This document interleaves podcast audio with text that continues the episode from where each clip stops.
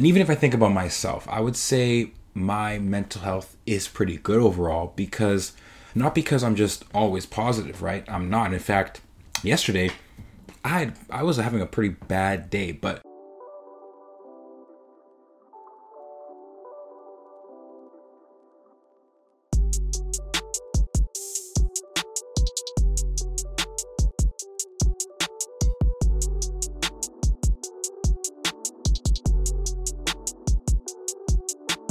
Hello, everybody, and welcome to Vibing Out with Texany. I'm your host, Texany, aka Mr. World Vibe. And what we have here is a community to give local voices a public platform of shared ideas, knowledge, and perspectives.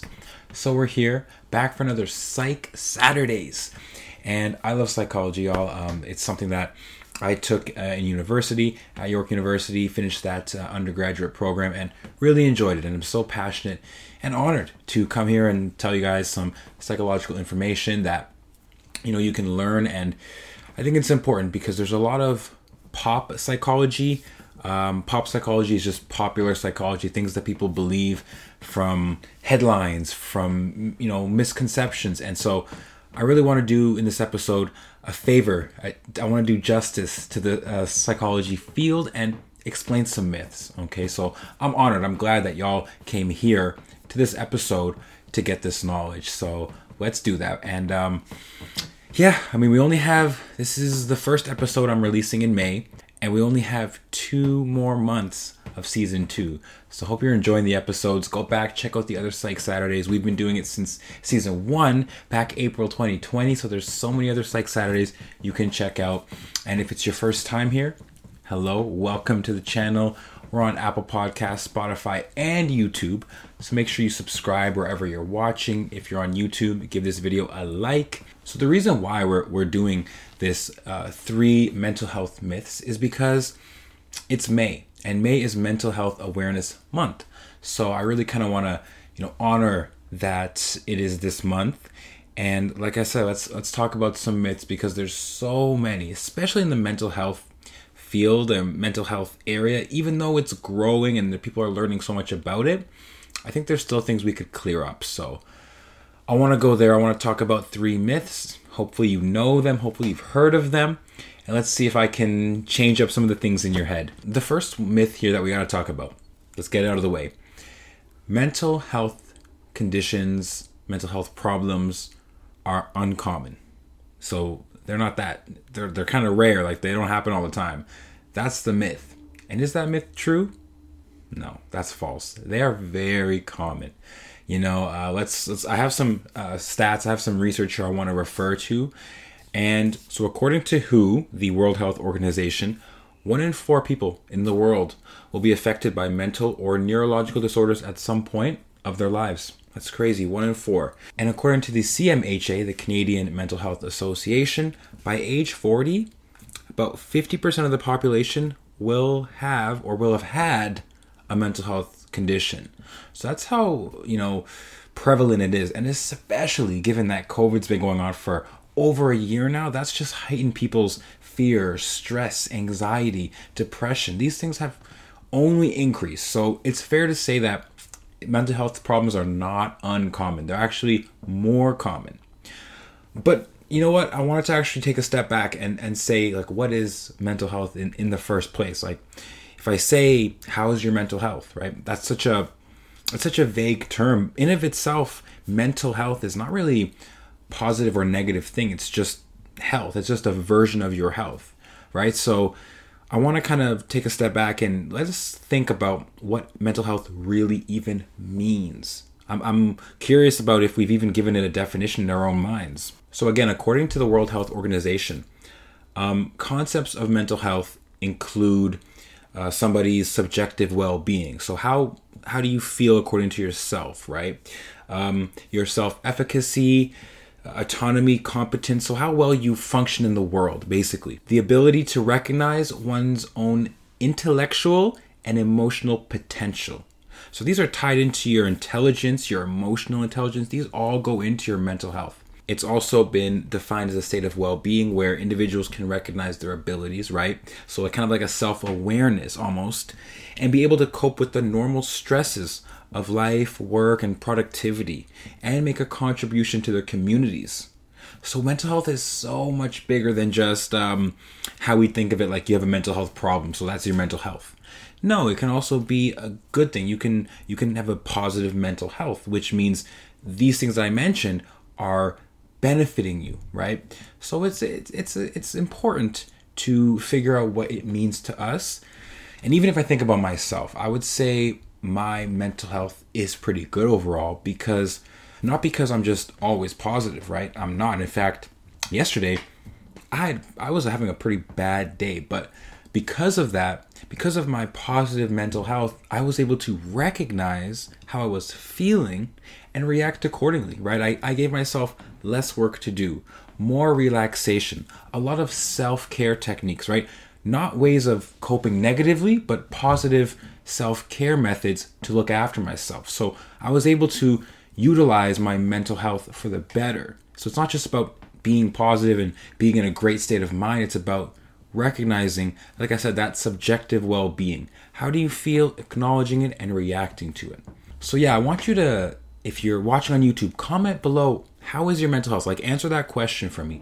If you're listening, reach out to me, message me, let me know what you thought, what you thought about this question and what is your mental health. Like, reach out to me, let me know. Let's get a conversation going because that's my favorite thing about this podcast is reaching out to you guys one on one, getting some conversations going. So, let's move on to myth two and it's the fact or the notion, the thought that uh, mental health is all in our minds, right? It's just it's just up here. Your mental health is just here. Anything that happens to you is because of your brain. That's another myth.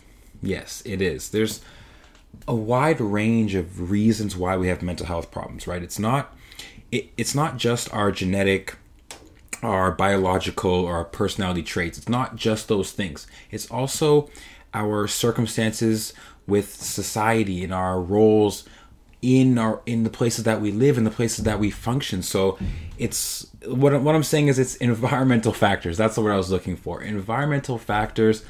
So the outside world externally creates and has a, a role with our mental health right? So our the way our body our whole self interacts with the world. It's not just our mind. So it could be so it could be one of two ways. So either the world around you can affect your mental health or your mental health can affect your body and the world outside.